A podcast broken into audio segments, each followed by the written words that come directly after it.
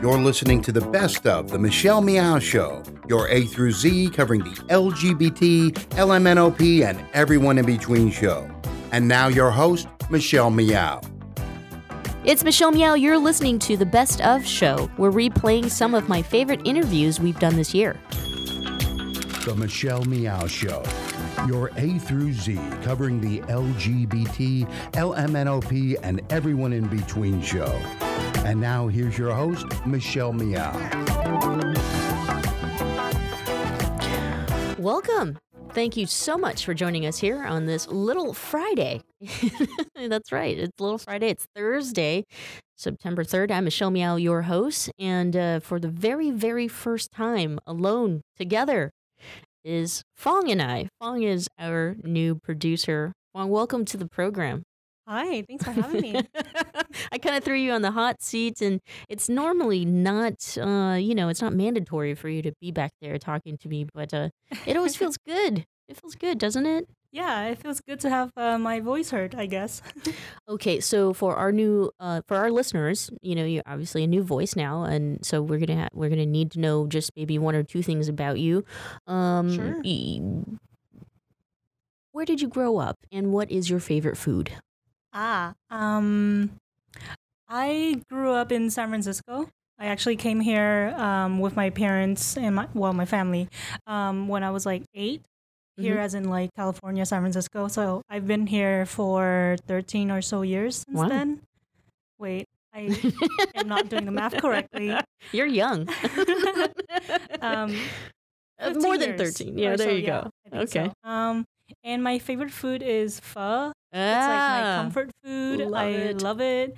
I'm such a foodie. I I, love can go it. on, but Pho, by the way, for those who don't know, it's a noodle soup, uh, Vietnamese noodle soup, and uh, you can have it with beef, chicken, or you know, however you want it. vegetarian. So let's start with some Gaga news, Fong. I have some news. Um, so we've been following what's happening in Kentucky. As you know, we we uh, we talked about Kim Davis, the county clerk of Rowan County Clerk, who had refused to issue marriage licenses, um, you know, because of her personal beliefs. But I mean, she refused it to you know, all couples.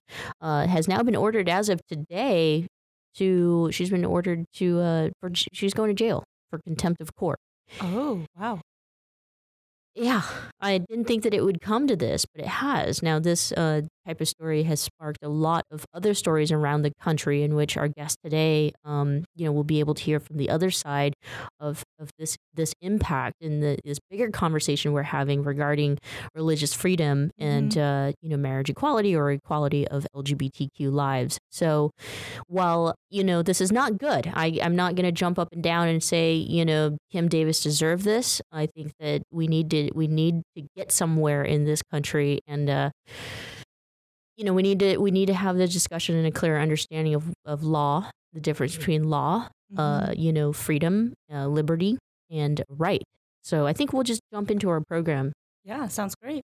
Today's program is brought to you by Pacific Fertility Center. When life needs a little encouragement, Pacific Fertility Center will be right by your side. Visit pacificfertilitycenter.com. Our next guest is co owner of an Oregon bakery, Sweet Cakes. You may have heard of uh, his story as a, an Oregon court had ruled that Aaron and Melissa Klein, who are owner, owners of the bakery, Sweet Cakes, uh, has, has ruled that they will have to pay the lesbian couple that they turned away for a cake up to $150,000. Final amount is yet to be determined. It's not set in stone, as I think that there's a, another hearing coming up um, later, uh, which you know we'll, we'll talk about. But it, it's been in the news, and just lately we have heard from LGBT organizations that they have received cakes actually from Aaron and Melissa. So to talk to us today about everything that's going on uh, is Aaron Klein. Aaron, welcome to the pro- program. Thank you for having me. Yes, you know it's interesting, right? Uh, you know, we we may not have uh, found each other, I guess, in each other's path, but I'm very, very, very grateful that you're here with us today to at least talk and talk openly. Um, you know, I think that the the first question is: Is it true that you and Melissa have been sending cakes to LGBT organizations? Yeah, we actually started that. Um, we we did that with a gentleman by the name of Ray Comfort. I don't know if you're familiar with him. Um, he, he's an evangelical Christian uh, who uh, tends to have a ministry, uh, even with some of the LGBT groups that are in his area. But what we did was we sent a cake to uh, specific LGBT organizations, just let them know, hey, we, we, we really do love you, and and this is is not about hate. This is just a difference of opinion. It's one of those things where what we're doing is just simply saying, my belief is that um, you know, God created man and woman to be together, and you disagree. And my belief is that um, we, we, will be judged one day by our actions, and we need to uh, help you guys understand we want to be with you in heaven for eternity, and that's that's where we come from. Now there was also a DVD that accompanied the cake uh, as well, though, right? And and what what's the point of the, the inclusion of the DVD? The DVD's uh, it's a movie called Audacity uh, that Ray Comfort uh, produced, and and what it is is it really shows that that very thing that I just said is that this isn't a matter of I, am condemning you or that I don't like you or uh, anything of that nature. Really, what it comes down to is that by my belief, I believe that uh, what you're doing is wrong, no different than if I was to be drinking to the excess or doing something of that nature. Sin is sin is sin, according to the Bible. And we all need forgiveness. And so that's why we speak to uh, homosexuals about sin, not because we hate them, because we love them so much that, like I said, we want to spend eternity in heaven with them. Mm-hmm. And so, you know, I don't want to spend uh, all of our time arguing because that's not going to get us anywhere. And, you know, whether we have the same beliefs or different beliefs, um, that's not the point of bringing you on the show. I think what we're trying to get at is having a bigger dialogue, which is happening here in this country when we're talking about, you know, the laws, the laws that uh, have been passed, the protections that are extended to, you know, everyone here in this country uh, uh, an American. And so I wanted to kind of get you know your thoughts on on breaking the law in order to achieve what you believe and if you see if you see that as you know breaking breaking a law is a good thing is it a good thing? I i, I would think that before this you're probably a law abiding citizen who paid his taxes and and and does good in his community. And and that's yeah that's that's the truth is is really what it comes down to. Was this was with the state of Oregon this was a uh, not not a law that we would normally think of as a you know criminal penalty type thing this was a uh, statute it's a statutory violation not unlike um, you know running a stop sign uh, we're, we're not it's not a criminal act according to the state no. of Oregon in fact it's it's it's it's one of those things where uh, I think the average Oregonian didn't even know that that statute existed. Um, what what we're looking at is we're looking at statutes versus constitution, and what worries me, and I think it really should worry anybody in the LGBT community, um, when the government starts to say we can tell you what to think, what to feel, what you should adhere to as far as beliefs, um, rights walk hand in hand. If mine fall, so do yours. The government never takes something and then gives it back. So we need to be very, very diligent in protecting rights for everybody. And we can agree to disagree. You know, we don't have to be at each other's throats on this. We can we can simply say, hey, you know, I don't want to be a part of your your your wedding because I disagree with it. However, you know, anything else you want, we can we can be friends. Um, mm-hmm. And and that's that's really where we're coming from. Is these girls were return customers. We were not unhappy with them as people. We just didn't want to be a part of something that we didn't believe in. And I think we should be able to have that, that diverse opinion and, and truly be tolerant of each other and not feel that we need to use the government as a tool to punish each other if we disagree. So you don't see it as discrimination at all if you turned away someone, um, you know, who didn't, I guess, eh, who didn't fall uh, within your beliefs, your beliefs are aligned with them. Yeah, I, I yeah I don't I don't view it as a discrimination uh, as it's been portrayed, and, and, the reason for that is I wouldn't expect a uh, a, a homosexual uh, to design a cake or make a piece of art to celebrate something that disagreed with their lifestyle, with their beliefs, and I think that we all have a right to that in this country, and, and to to say that the government can pick and choose who's going to come out on top on that one that that's that's a scary situation because you're asking the government to do something that is inherently um, anti-constitutional. The government should be protecting the freedom of every American, not not just a certain class of people. See, and I think that that's where you know we could try to understand that the the laws that are, are expanding or extending to include LGBTQ people. That's that is that we're extending laws to protect um, all people here in this country. That includes gay people, and so you know if you are to to open up a, a, a bakery or cake shop or mechanic store or whatever it is and you're open to the public you should you should be able to serve the public and that would include you know lgbt people in this country don't you think we do serve lgbt people in this country You- we have we did Mhm. of course not at this point because we've been uh, well, I like to say this, we've been tolerated right out of business. But um, no, the, the the idea here is that um, we, we can we could go beyond serving, but instead now we're going into the idea that we have to celebrate. Hmm. See, that's what that is. A wedding cake is a celebration. It's it's it's a it's something to beautify an event. Um, that that's what that it is for, and it is art under the First Amendment. It, it is protected speech. And so now we're looking at something where then that, is to say that I could force a, uh, a a lesbian or a gay baker to make a piece of art to celebrate something that is inherently against their beliefs. I don't think that's the case there either. We can, like I said, we can get along here. We don't have to be at each other's throats about this because really, truly, what it comes down to is it's about tolerance and diversity. That's what this country's been about. And when we start saying that the government is going to um, come in and punish you, I mean, for, for instance, right now you're you're exercising your your First Amendment free Mhm. speech right. right Okay, freedom of the press. Now, what if the government said you can't talk about this whole um, this whole gay marriage issue because we're going to say that that is against the law? Well, that infringes upon your rights. Now, some people might agree with that. Well, I don't want to hear about it, but it's your right to say it. It, it, it's like I say, these these rights walk hand in hand. If they take them from me, they can take them from you, and that's a scary situation. I can see, you know, your point of view for sure. And, you know, for me, though, as uh, someone who takes, you know, yes, the laws that we have passed seriously, I, I just feel that if the, the law protects a group or class here in this country and I'm doing something that infringes upon their right, then I I would have to take a second look at you know what I'm doing. But then that's me, and we're not here to argue that. Uh, Michelle Well, Meow, that, that's a hard situation to come Yeah. into because you see what what, what you got to understand is not only does the federal law protect the religious belief that I have, but the Mhm. state law does as well.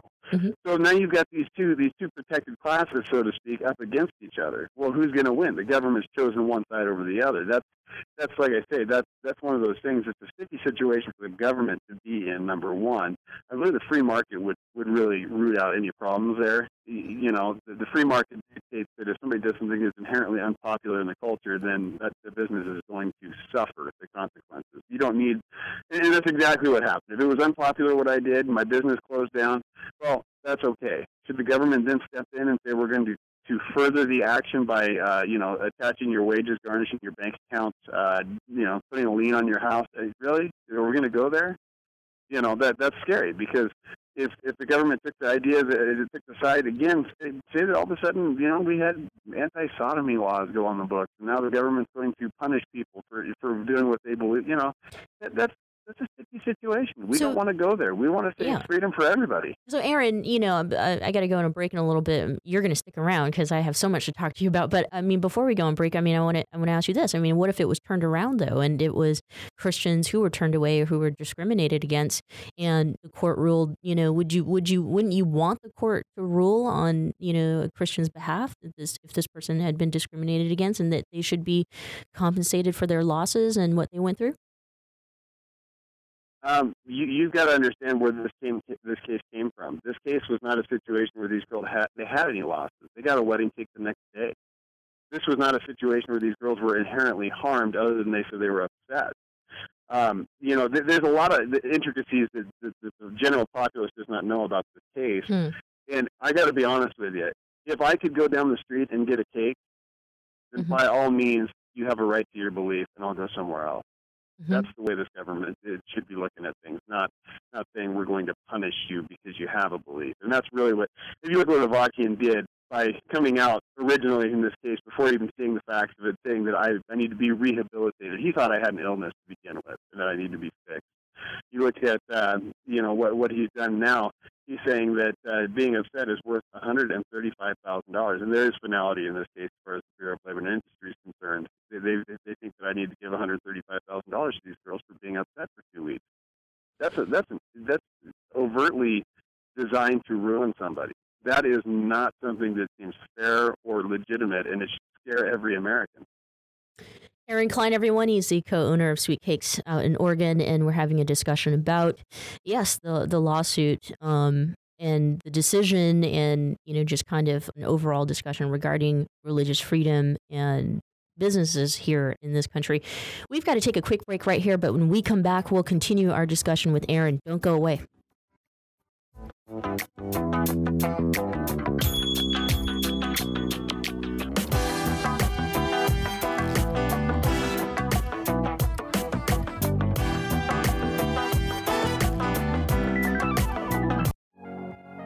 Thanks for listening to the Progressive Voices Network, streaming the best in progressive talk 24 7.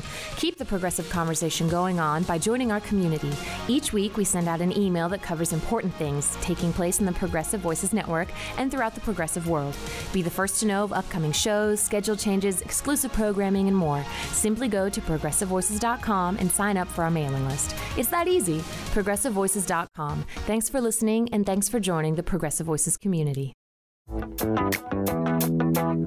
And now, back to the Michelle Meow Show.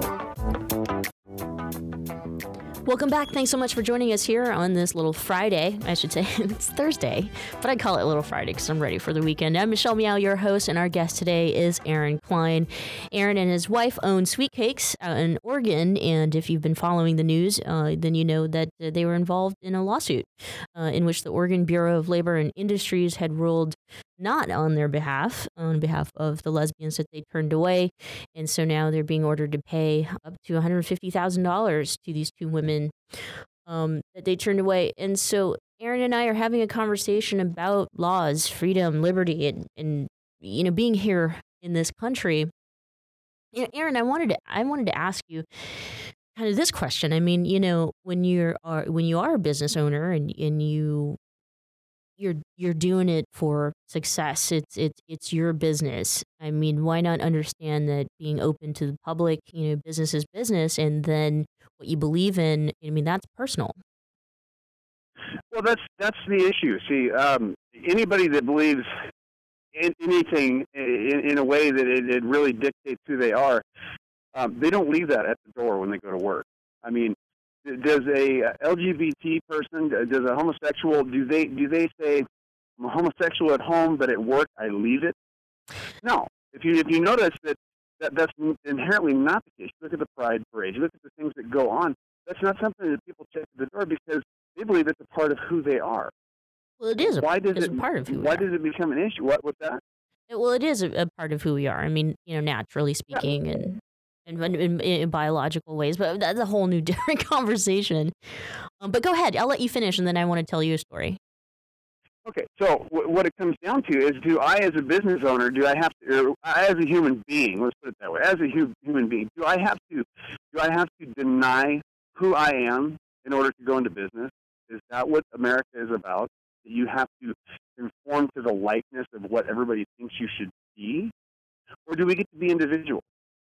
I get to be an individual under the Constitution, same as you get to be an individual under the Constitution. When the government starts saying that you cannot be an individual, well, we have an issue, and it's, it's a fundamental issue with freedom in the country, not just for homosexuals, not just for Christians, but as a whole. It's a fundamental issue of the country.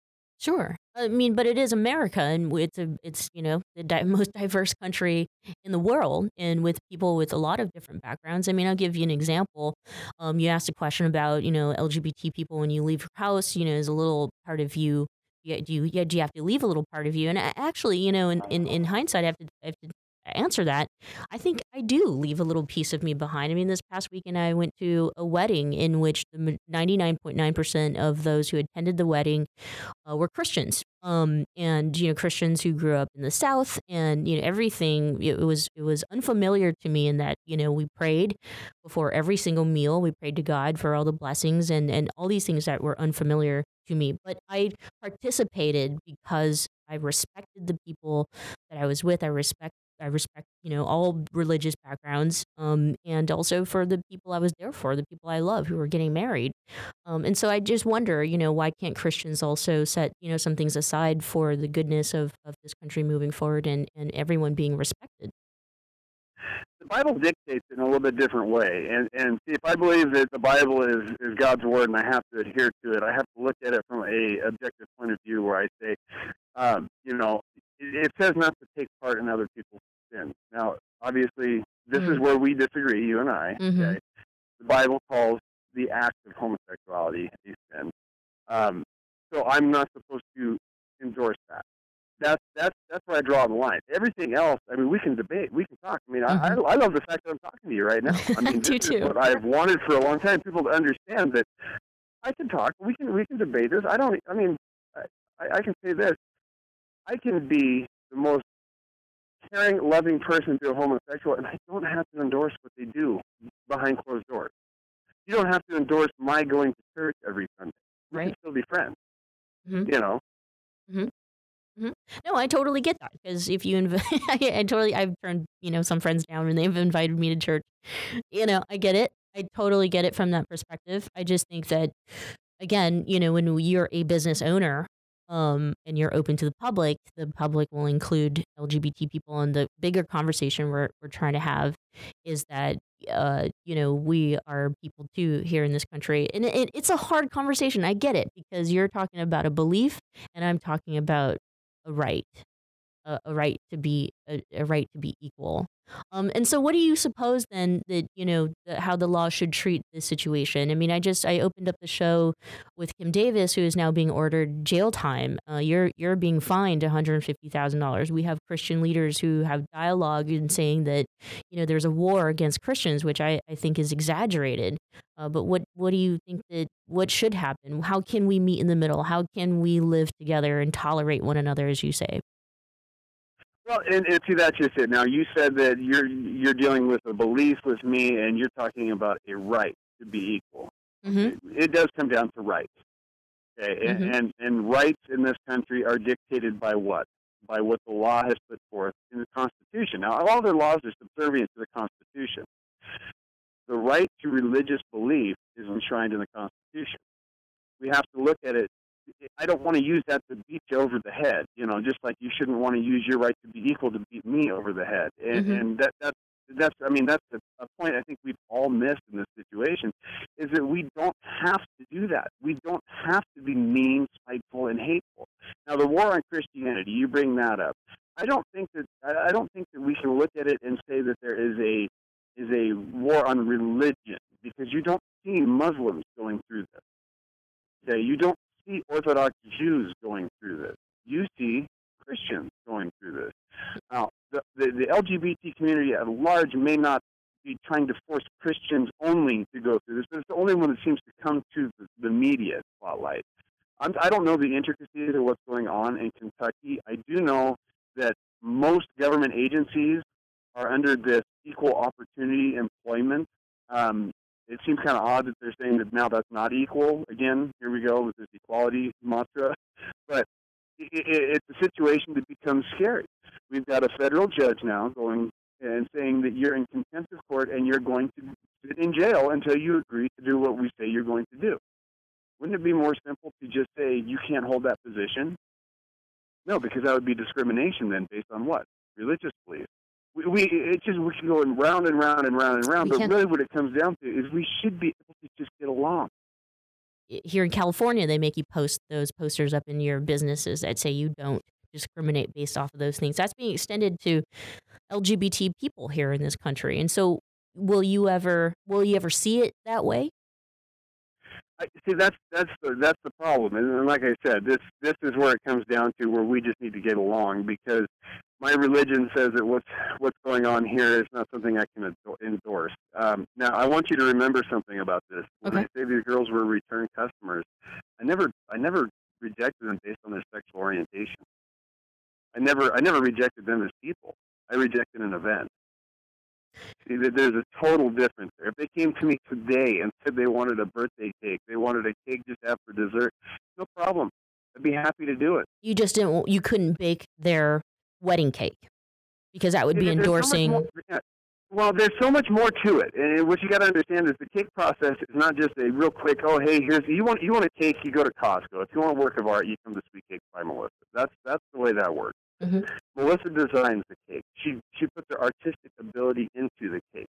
Then it's a week long process of creating the cake, and then I deliver the cake on site and set it up for the customer. So it goes. I have to show up, and and it's it's one of those things where I just in my conscience I cannot say I want to endorse this because I have a fundamental belief that marriage is between a man and a woman. Your belief may not be that. I have you have a right to that belief. I have a right to my belief, and again, we can get along.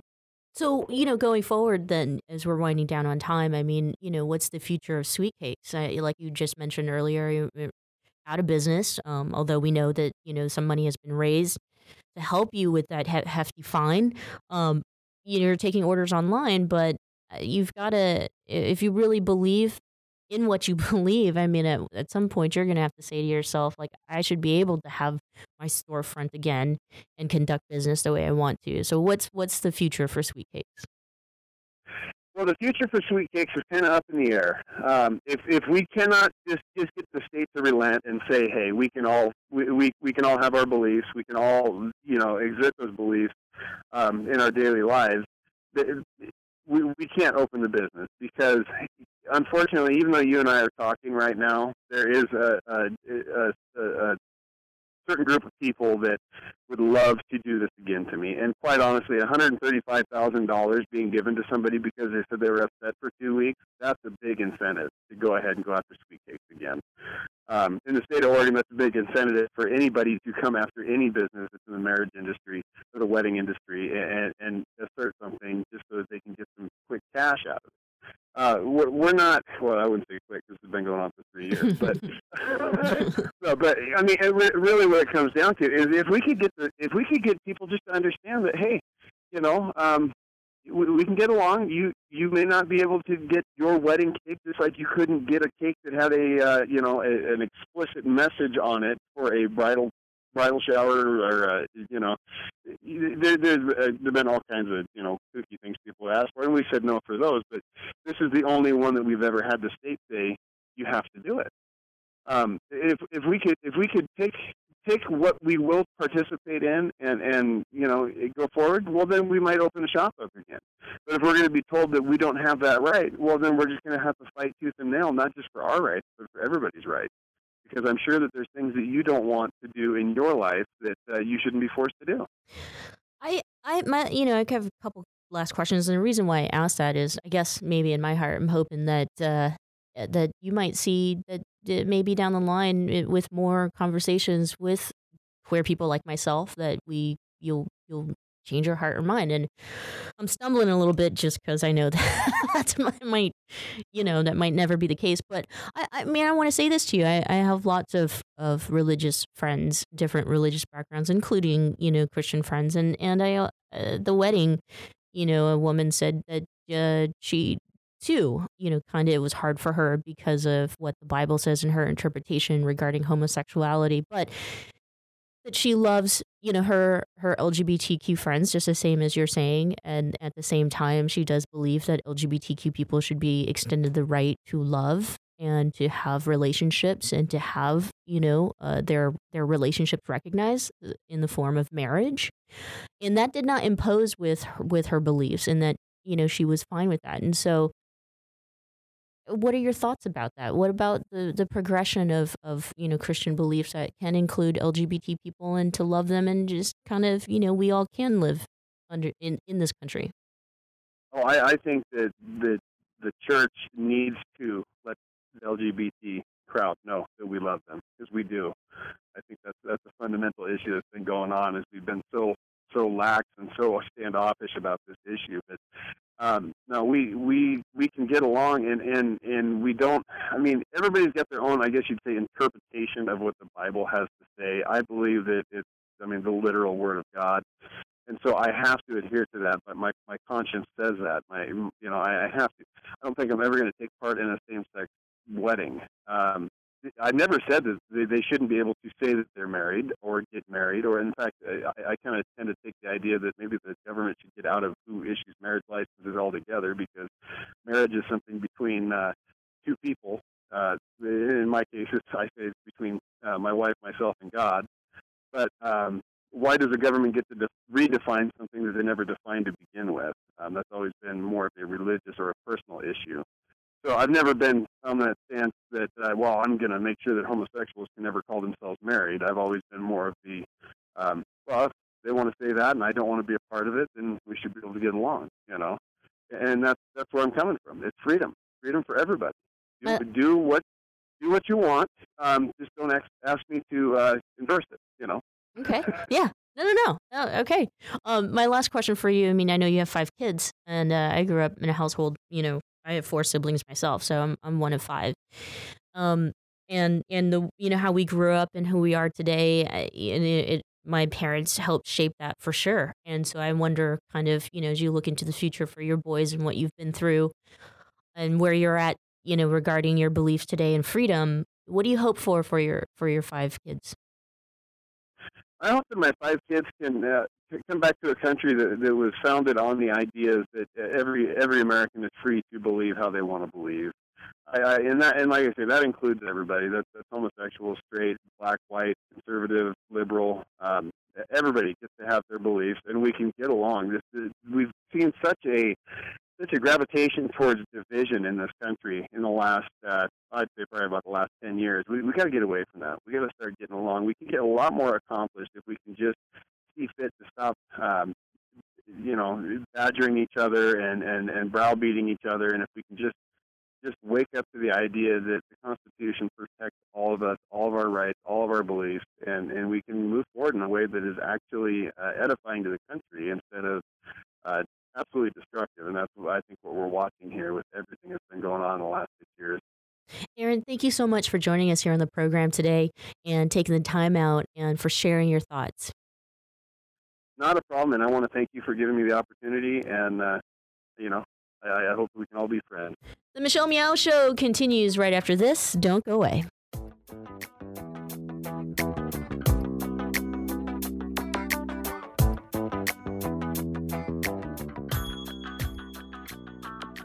You are listening to a rebroadcast of an earlier version of The Michelle Meow Show.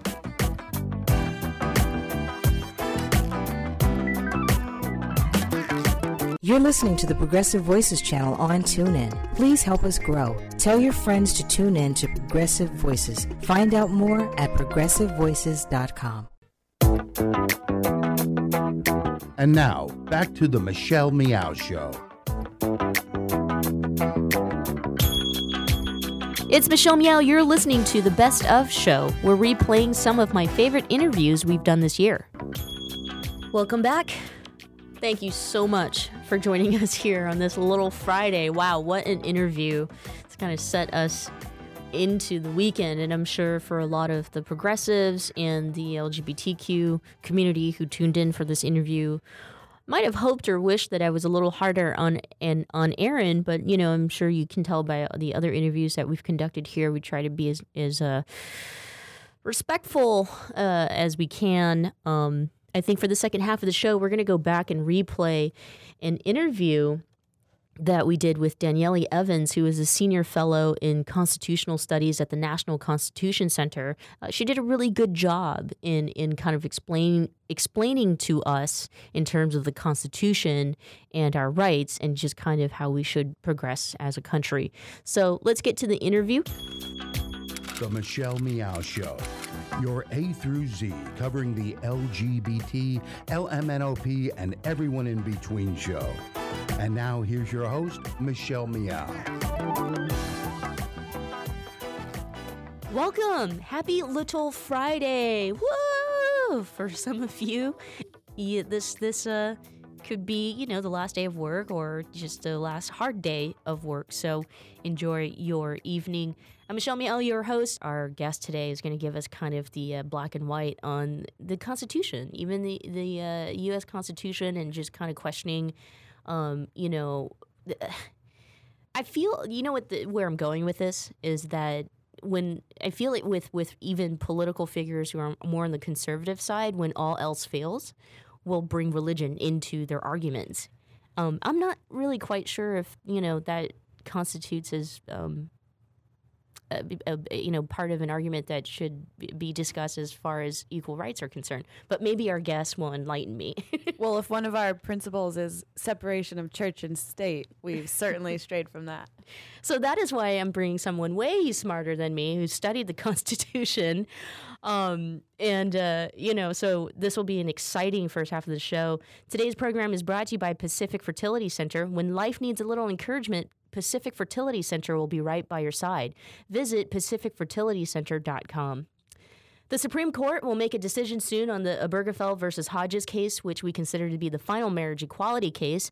What they're making a decision on basically is if state bans on same sex marriage are unconstitutional.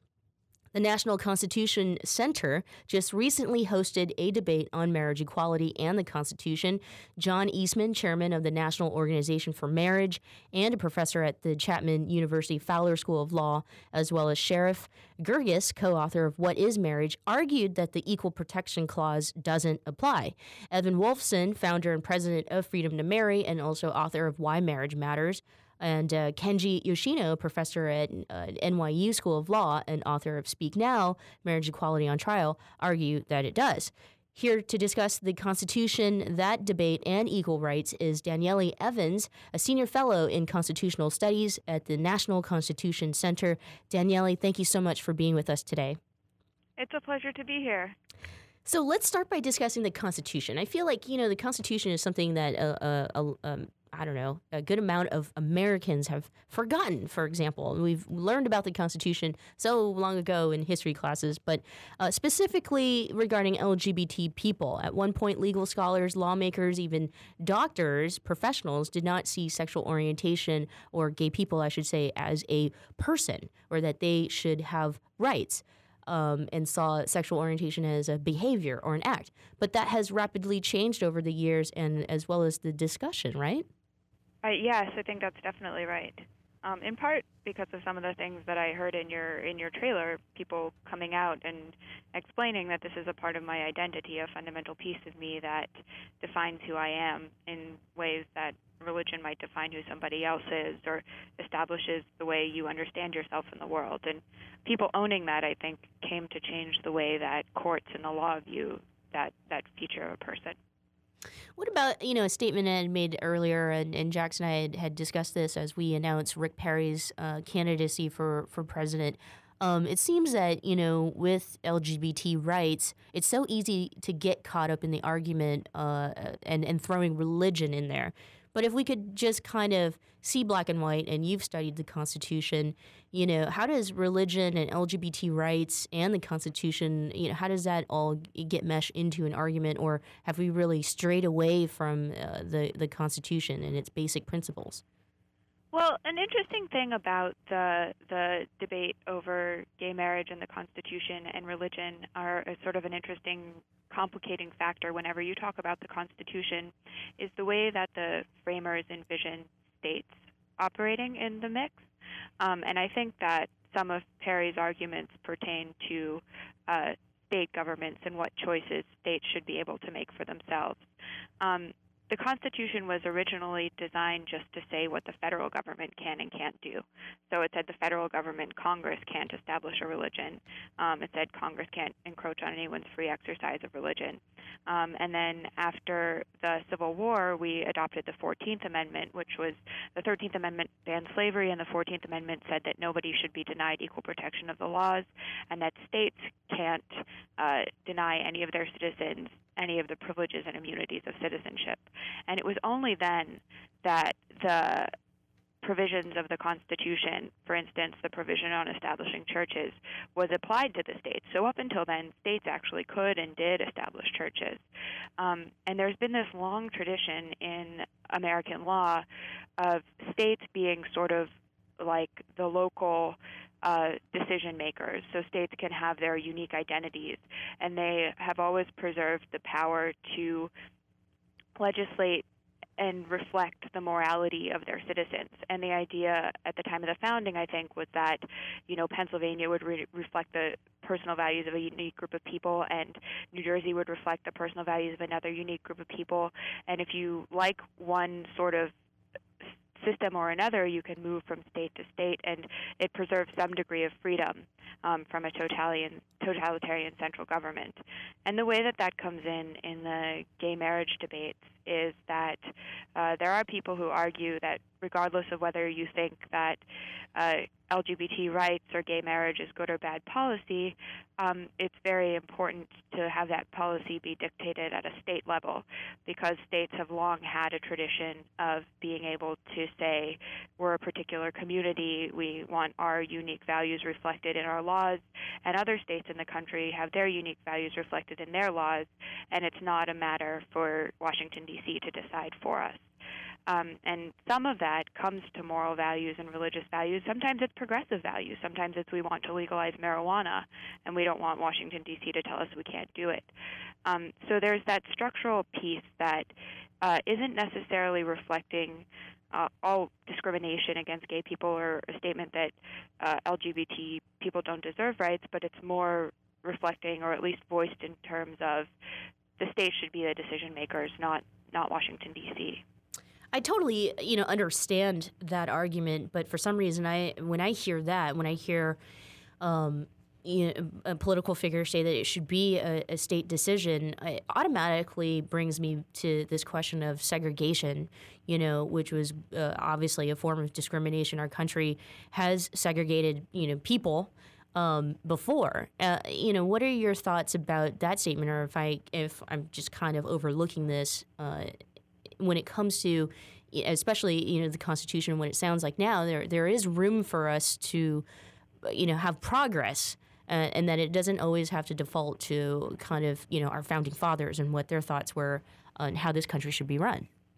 Absolutely. Uh, that's the argument on the other side. Again, here at the National Constitution Center, we're committed to nonpartisan debate about the Constitution. Our exhibit here is uh, exploring the gay the, the movement for gay rights and the constitutional debate over gay rights. Uh, I'm just representing one side and the other. So the argument that I just gave you was the sort of federalist oriented mm-hmm. argument. The argument on the other side is that. Uh, yes, the federal constitution, um, especially after the Civil War, which ended slavery, uh, and the Fourteenth Amendment, which uh, it, uh, applied the Bill of Rights to the states and said the state governments also cannot restrict any of the fundamental freedoms uh, that's contained in the Bill of Rights? Yes, that's exactly what it did. It declared that everybody in the country has fundamental rights that are inalienable, which means that state voters can't elect to take to take them away. Um, and it did that to end segregation. It did that to end now uh, gender discrimination and race discrimination um, and religious discrimination of various kinds. And uh, it should also apply to uh, things like sexual orientation, choice of who you want to have as a partner, um, and you know anything else that is identity defining or a group that has faced discrimination that is unfounded. You know, yeah, there's a strong claim there as well. Right, right. We're speaking with Danieli Evans, who's a senior fellow uh, in constitutional studies for the National Constitution Center. And you're hearing now we're having an extremely exciting conversation about the Constitution and, uh, you know, LGBT rights, and of course, marriage equality. I'd mentioned earlier that the National Constitution Center had hosted a debate, uh, and I want to get into that. We have a couple minutes before we take a break. Uh, uh, so let's let's introduce that. You know, um, the debate. Obviously, I didn't get a chance to watch the YouTube video that you guys posted, and I wasn't able to be a part of that. But um, you know, how did it go?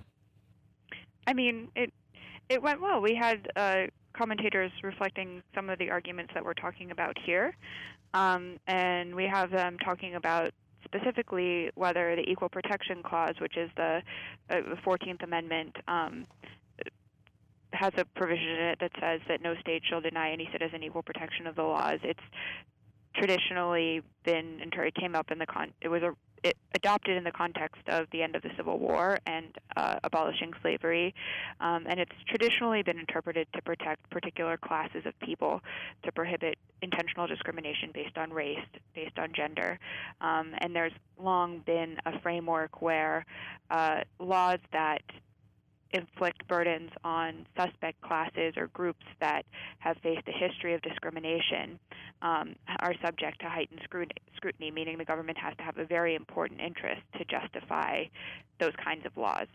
Um, and the claim in uh, one of the claims in the marriage equality case is that uh, the laws banning same sex marriage impose a particular burden on gay people, and that gay people should be recognized as a protected class under the Equal Protection Clause. Um, the argument on the other side is that sexual orientation is not a protected class like race or gender because it is not something you're born with. Um, and I realize that's scientifically very contested. Um, and that there are people who take a totally different position, which is uh, it shouldn't matter whether it's something that you're born with or not. It's a free choice that everyone should be entitled to make, and it's tied to a person's dignity or, or liberty. And in a slightly different context, we have cases protecting the right to abortion, uh, the right to choose whether to have a child. Uh, Lawrence is the case that said that the state can't criminalize uh, uh, uh, consensual sex between same-sex partners.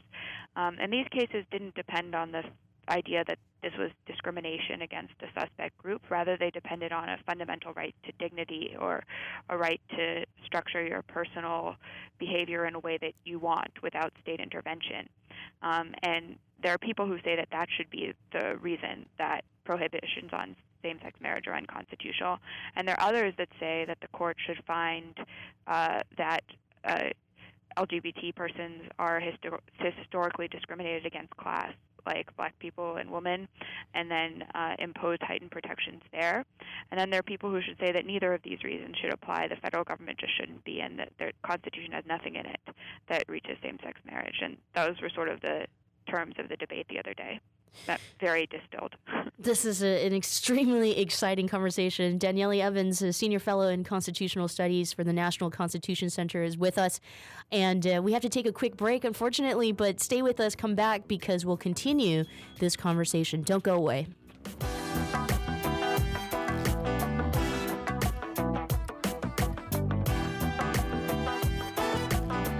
For listening to the Progressive Voices Network, streaming the best in progressive talk 24 7. Keep the progressive conversation going on on Facebook. Like us at facebook.com forward slash progressive voices. On the Progressive Voices Facebook page, we update the stories that our hosts like Thom Hartmann, Stephanie Miller, Bill Press, and Leslie Marshall will be talking about during their shows. And we share great news, commentaries, opinion pieces, and videos from all over the progressive world. Always progressive, always on. Be part of the progressive conversation. Like us at facebook.com forward slash progressive voices. And now, back to the Michelle Meow Show. Welcome back. Thanks so much for joining us. I'm Michelle Meow, your host. On the phone with us is Danieli Evans, a senior fellow in constitutional studies for the National Constitution Center. I just mentioned uh, before the break that the National Constitution Center hosted a debate arguing uh, around the Equal Protection Clause, in, w- in which we were just getting into before the break. Danieli, you know, there have already been federal cases. The Supreme Court has already made decisions on, on cases, which is why we have seen this rapid um, progression regarding marriage equality in this country, right? And so, if the Supreme Court in this conversation we're having this uh, in this debate about the Equal Protection Clause and whether the LGBTQ people are a protected class, I mean, making decisions, um, arguing uh, that it it doesn't apply would mean that we would be reversing on some some recent cases, right? Um, not necessarily. The court has been uh, very uh, circumspect in its decisions addressing uh, same-sex relations and same-sex marriage so far, uh, to a lot of criticism. Um, it, it, it had a case in 1986 that held that the, it was acceptable constitutional for states to cri- criminalize uh, sex between same-sex couples. That's Bowers versus Hard- Hardwick, and that sparked the movement. Arguably, our exhibit here says that this really pulled people into action and said, okay, we're going to have to go through the political process. Um, and then in the 90s, early 90s, in Lawrence versus Texas, the court reversed that decision and said, under the Equal Protection Clause, uh, but there are two, you know, under the 14th Amendment, which contains the Equal Protection and Due Process Clause. Um, the Due Process Clause guarantees it's the same clause that is the basis for the right to abortion, for instance. It has been interpreted to guarantee certain uh, personal liberties, like the right whether to have a child, um, the right whether to have a family, the decision whether to have a family, um, and says that the state can't interfere with those kinds of choices. Um, and based on this right, the court said a state has no business regulating who uh, an adult, a consenting adult, can have sex with. Um, and it said that the state had no interest in criminalizing sex between same-sex couples. That was a big, uh, a big victory that laid the basis for uh, the marriage equality claims. What hasn't been answered, and, and in Windsor, in the decision uh, in the last couple of years that struck down the Federal Defense of Marriage Act, which defined marriage as between a man and a woman for the purpose of federal law. Um, the court also didn't answer whether this was a denial of equal protection, which would have required it to say uh, LGBT persons are a historically discriminated against class like uh, black people or like women. Um, it sort of said uh, the these laws impose a stigma and they violate the dignity of LGBT persons and their children. Um, they and then it's resorted back to some of its reasoning from the uh, the cases that say that there's a, a right to determine, you know, tr- whether you want to have a child, who you want to sleep with, various things like that. Some of the freedom logic, less than equality logic, um, but it and it and then it also said that states have a right to make choices about whether to recognize marriages, and many states have chosen to recognize marriages between same sex couples, and a federal law defining marriages between a man and a woman violates the dignity of those states. So, in the last big uh, same sex marriage opinion, Windsor, we actually have the court setting up two kinds of dignity dignity of states to define marriage, and dignity of LGBT persons to be in the types of relationships that they choose. Um, and it so happened that the court could uphold both those types of dignity uh, and strike down a federal law that regulated uh, marriage. But it's forced to choose between those in this upcoming decision, and it hasn't made that choice yet that makes sense. Right. Yes. No. It does. It does. And and that. Uh, thank you. I think this is the uh, best clarification that I've just received so far.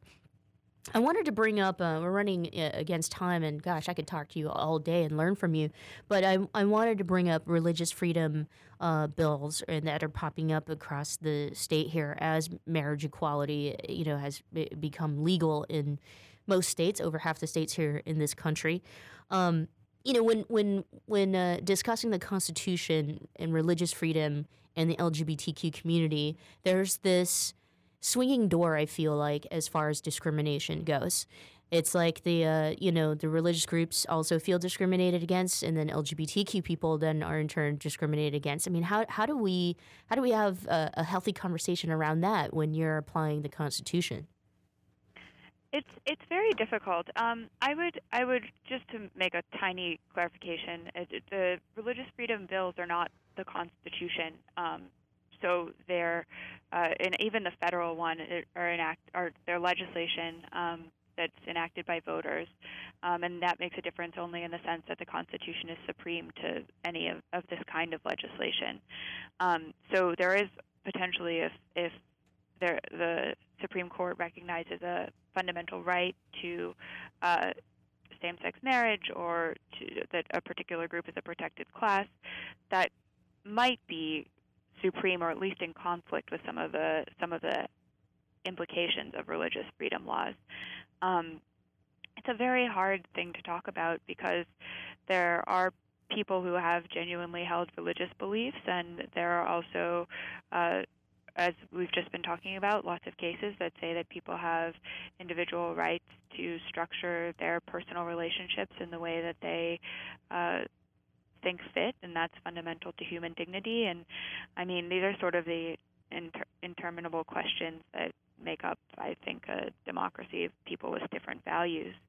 Um, I I don't know if there's a lot to say beyond that. Yeah, yeah, no, I, I you know, because it was we've had both conservative groups, moderate, moderately conservative groups, and, and liberals here who have been discussing religious freedom, and you know it ranges, right? And we're just trying to make sense of it because obviously it does. It, whether the Supreme Court rules in favor of those uh, supportive of marriage equality or not, the uh, religious freedom um, conversation, I think, will continue, if not be one of the hottest topics leading into the 2016 presidential campaign. And when you look at like the case um, in Indiana and how you know Governor Governor Mike Pence handled it, and then uh, I think corporate influence. I feel like the conversations or the dialogue that resulted in you know Indiana kind of um, uh, uh, changing or amending uh, that that bill also shied away from kind of uh, you know what Jax had brought up earlier. What about you know separation of church and state? So it's just made it all so confusing. But then at the same time, when I look into the future, I mean, I certainly as an LGBTQ person uh, would would never want to be turned away because of my sexual orientation. So I think that's kind of why I wanted to ask, you know, in terms of how, did that, how does that apply to the Constitution? How do, how do we continue to have these conversations? It just sounds like it's it's always going to be difficult until we figure it out. Right, right. Um, it is difficult. Um, one thing to one distinction I think that is important to just bring up in this conversation generally, uh, as applied. I mentioned it a little bit when I talked about the religious freedom laws being legislation. Um, is think about the difference between what courts do and what courts say, and then what voters do and what voters say. Um, so the religious freedom laws have been adopted by voters or at least by legislatures. Um, there are a couple things a lot of states don't have, and with the federal government doesn't have an anti discrimination law for sexual orientation. So there is nothing right now uh, making it illegal in many states. Uh, some states there is, or in the federal government to uh, discriminate based on sexual orientation um, in, in in the workplace or anything like like that. Uh, you know, nothing stops a, a, baker from declining to bake a cake. Um, we do have laws like that for race and gender that came out of the 1964 Civil Rights Act that hasn't been changed to to also encompass sexual orientation. Um, and this is something that needs to come from a political initiative. These are this is legislation passed by Congress. This doesn't come from the Constitution and courts. Um, and there's an argument uh, generally in all of this debate that the parties that should be taking the initiative here are voters, not courts. And I'm not, again, I'm just presenting the arguments to you. I'm not mm-hmm. taking one stance or another. Um, but there is a there is an argument that's made by people on both sides uh, people pro LGBT rights uh, that rights are more secure when voters choose to ad- adopt them. They make they pass laws protecting LGBT persons, or when voters pass referenda re- for recognizing same-sex marriage. Uh, that right is less contested uh, by everybody, or better accepted than it is when a court, uh, which is an unelected minority, either one or two or a group of eight judges, impose that rule on the public. Um, because people feel like it's more legitimate if they voted for it and chosen it than if a court has decided it for them. Um, and so there's a thought in some of this that the best way to have this conversation, and this has been the basis for some of the lower court decisions addressing same sex marriage, is for voters to talk to each other and elect their answer rather than courts imposing the answer on on everybody because then you get backlash that you don't necessarily have if people feel like something's been elected by popular vote. Very, very well said. And uh, Ireland would be a great example of that, in which they're the first country in the uh, the world really to pass marriage equality through a, a public vote. Danieli Evans, uh, he, the senior fellow in constitutional studies for the National Constitution Center. Danieli, thank you so much for joining us today and enlightening us and educating us on the Constitution and the subject regarding LGBTQ people and equal rights. Thank you. It's a pleasure to be here. This is a great conversation. Thanks so much again for joining us here on this little Friday, or I should say Thursday, September 3rd. I'm Michelle Meow, your host. Today was a it was a, it was a very important conversation to have, and I hope to have more of these conversations. And I think the more and more we have them, we're gonna get somewhere. I, I totally believe that. You just gotta have belief. Thanks for listening. You can catch the Michelle Meow Show Monday through Friday, 4 o'clock Pacific Standard Time on the Progressive Voices Network.